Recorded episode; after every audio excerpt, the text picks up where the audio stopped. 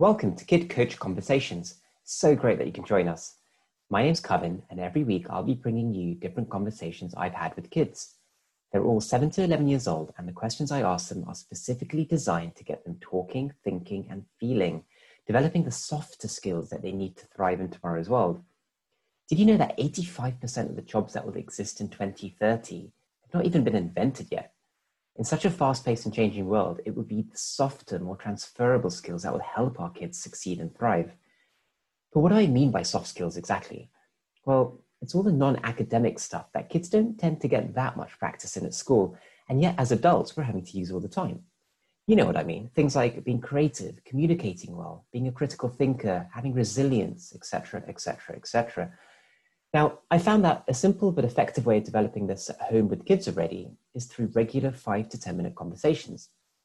I'll give you some examples. Let's say on communication, we could ask our kids to describe a car to an alien, which is a test of conciseness. Or on creativity, asking what are 10 things to do with a cup, which encourages them to think in divergent ways. Or how about on critical thinking, having them estimate the number of iPads in the world to help them think in a structured way, or on resilience, asking them why it's good to fail sometimes and discussing the value of feedback. Now, these are just some examples, but in this podcast, Kid Coach Conversations, you'll hear me discuss all sorts of questions like this with lots of different children.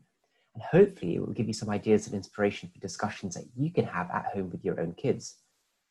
If you want full access to all the questions and prompts that I use, then just download our app from www.kidcoach.app or just search for Kid Coach app so you can do all this great stuff at home yourself. So, without further ado, let's get started. This week I talked to Aziza. She's nine years old and lives in the UK with her mum, dad, and younger brother. She loves to ask questions and really wants to know what came first, the chicken or the egg. We're going to build the feeling skill of confidence. Confidence drives happiness and success. Confidence also comes from within, and the more we can do to help our children unlock their inner confidence, the more they will thrive in the world out there. So let's listen in on our chat.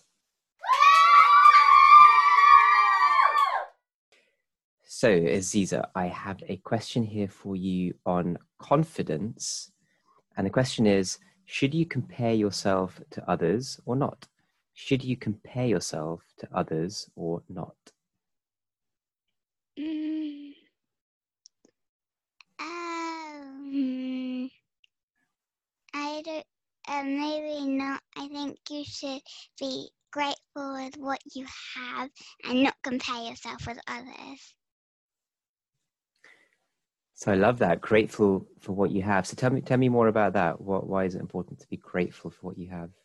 Because others might not have that, and and if yeah.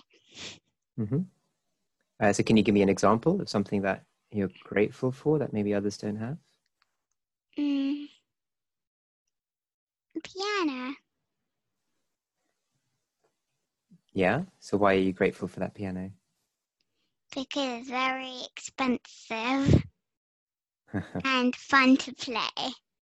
okay. Okay. Okay. So, so do you think that how how many people do you think compare themselves to others? A lot, a little. Mm-hmm. Mm. In the middle, so um, not a lot, not not a lot, not a little, in between. Okay. Well, why do you think some people do compare themselves to others? Because they might not have things that um, others haven't got. Yeah, well, and they want the thing that they're Yeah. seeing the other person has. They want that piano, Yeah. for instance. And and what about not possessions, but more abilities? You know, so I'll I'll give you an example. So you know, sometimes I I look at people who are like me, my age, um, who live in a similar place to where I live, who who work in similar jobs, and they might have a better job, or a bigger house, or a nicer car, or whatever it might be. Yeah.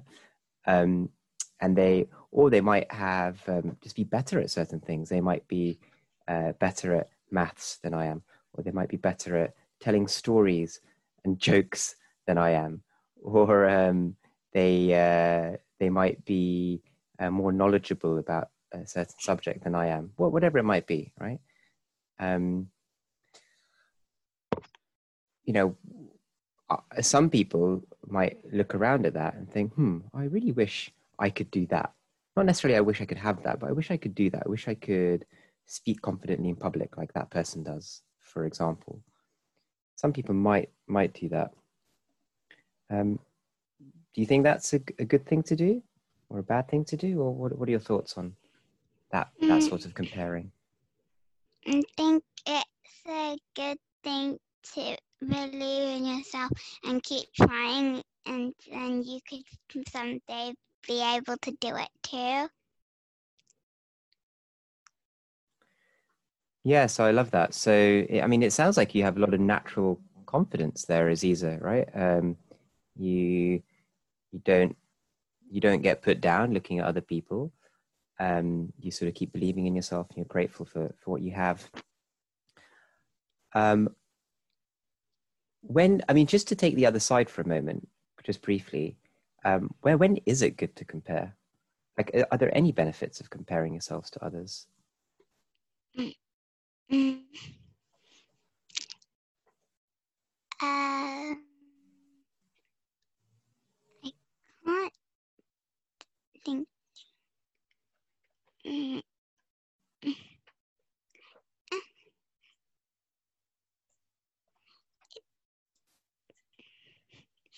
Uh, I can't think of any. Is there anything anything you can learn from others by seeing what they're doing or seeing what they have or you know if you're at school with your school classmates and i don't know so let's say you're all writing a poem in english okay? And you're you're, you're happy you're writing a poem you're, you're confident in your ability which is great. Um, and then just look at your neighbor and you see what they're doing um, and you compare your poem to theirs and their poem is is really good. They've they've um, used a certain rhyme that you didn't think of or they've um, used a different structure that you didn't think of, or they've uh, started illustrating with pictures that, and that thought hadn't occurred to you. Like in all these kinds of situations, is it is it helpful to compare or not helpful? Mm, I don't think so. I think you should not compare and just try it yourself.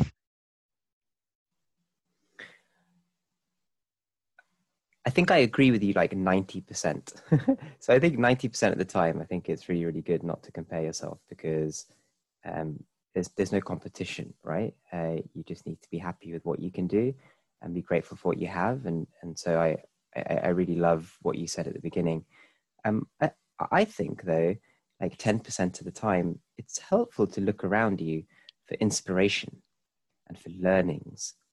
Yeah. So back to that poetry example, maybe there's that rhyme in there that your that your friend did, but you hadn't thought of. You know, oh, that's a good idea. Yeah, I, I might. You know, maybe maybe I could kind of do something similar, and it can help to make whatever you're doing even better.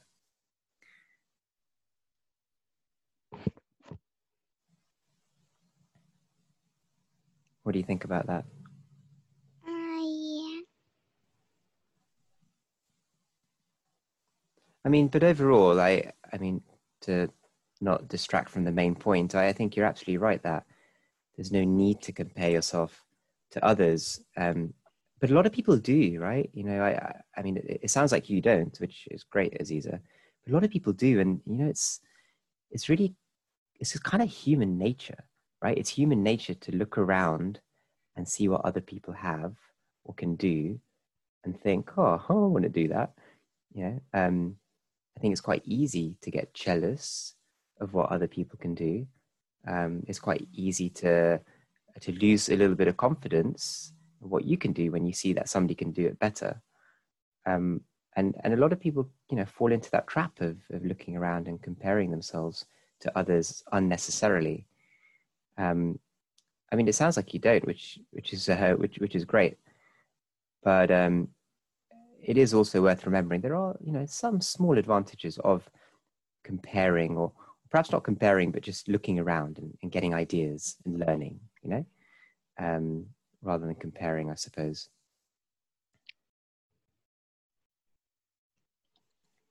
Yeah.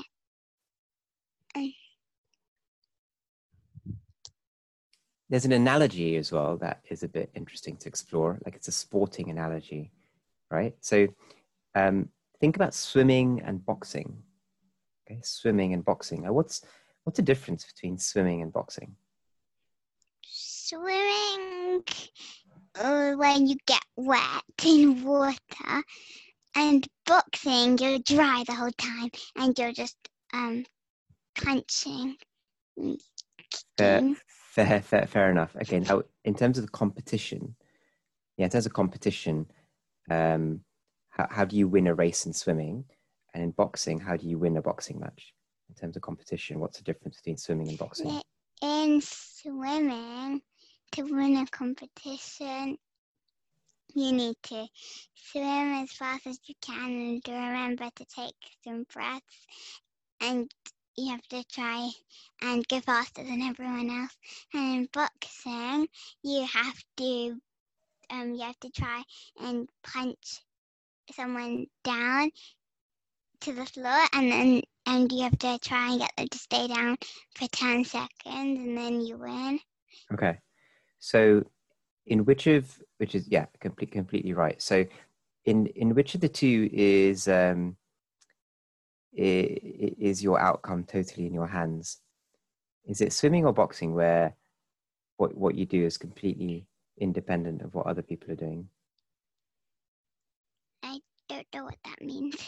So um, uh, it, it, in in swimming, is it in swimming or is it in boxing where uh, it's what you do that matters? What the other person does, it, it can't affect you at all. Uh,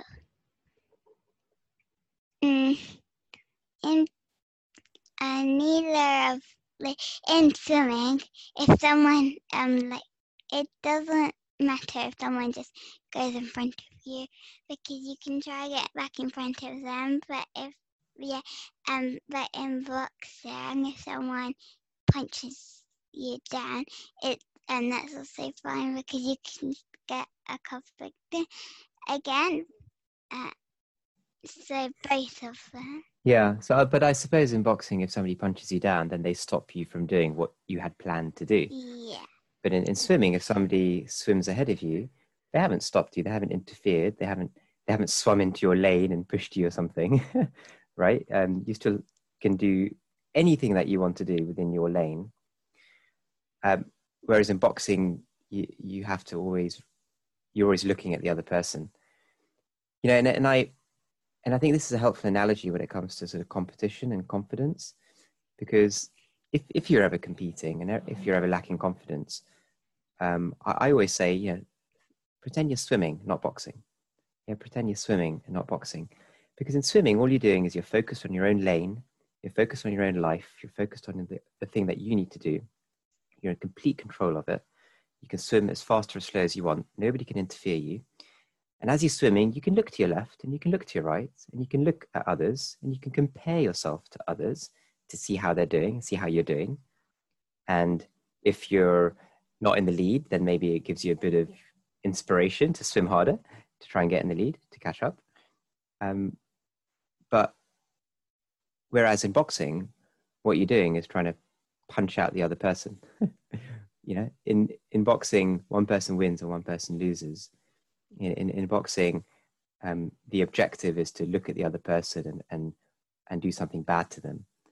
Um, you're you're always in boxing. You're always comparing yourself to that person because that's the nature of boxing. It's very, um, uh, it's very confrontational. Uh, whereas in swimming, it's not, is it? In swimming, you all look in the same direction and you just glance left and right now and again, see how the people are doing. But ultimately, you have confidence in what you're doing in your own lane, swimming at your own pace. So I don't know if that makes sense, but I, I always like that analogy of a swimming rather than boxing.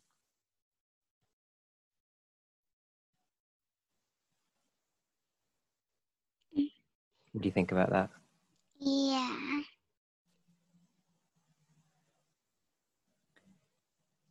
How would you explain that back to me? So if um, if you're trying to tell your friend why um, why swimming rather than boxing is a good analogy for being confident and not comparing yourself to others, what what would you say to your friend?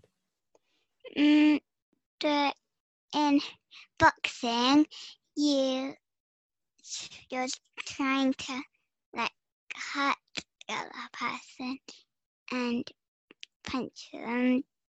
But in swimming, you're not paying that much attention. Yeah, and in in which one are you comparing yourself to others the most? Control yourself. What's that? Sorry. And you can c- control yourself and go as fast and slow as you want. Hmm. In which one? Swimming or boxing? Swimming. Right. Right. And in, when you're swimming, and when you compare yourself to others while you're swimming, you know, looking left and right, just seeing where everybody is, why? What's what's the benefit of doing that? Mm. Uh, uh, oh, what, what did you say?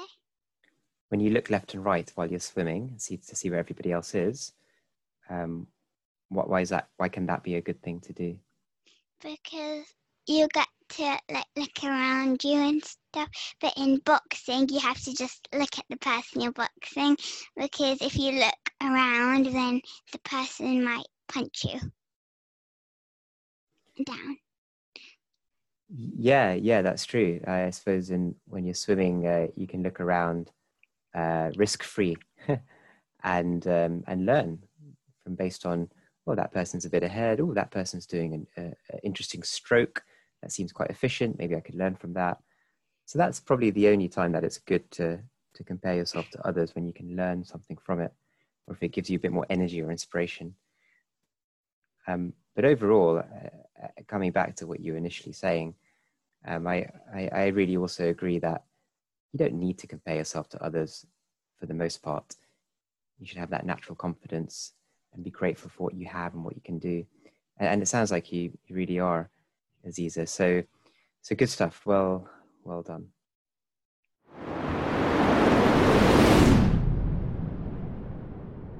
So there you have it. What a great conversation that was, filled with some fantastic coaching moments. I found that regular conversations like this can make a big difference in equipping our kids with the softer skills they need to thrive in tomorrow's world. As you've seen, it doesn't have to take more than five or 10 minutes. And when you're doing this at home as a parent, it can be squeezed in anywhere that you have a moment during the school pickup, over dinner, at bedtime, etc. Now, I know you'll be inspired to do more of this at home with yourself, with your kids. And so I really want you to check out www.kidcoach.app or just search for Kid Coach app to get the app, which has this and hundreds more guided conversations just like it. You can get started for free and immediately start making a big difference to your child's future success and happiness. I really, really believe that these softer skills are what the next generation will need to thrive. And I'm super keen to support you, parents, in developing this through conversation at home. So thanks for listening. Make sure you download the Kid Coach app and subscribe to this podcast as well to get our next episode straight away. My name's Coven. You've been listening to Kid Coach Conversations, and I really hope that you have a great conversation with your child today.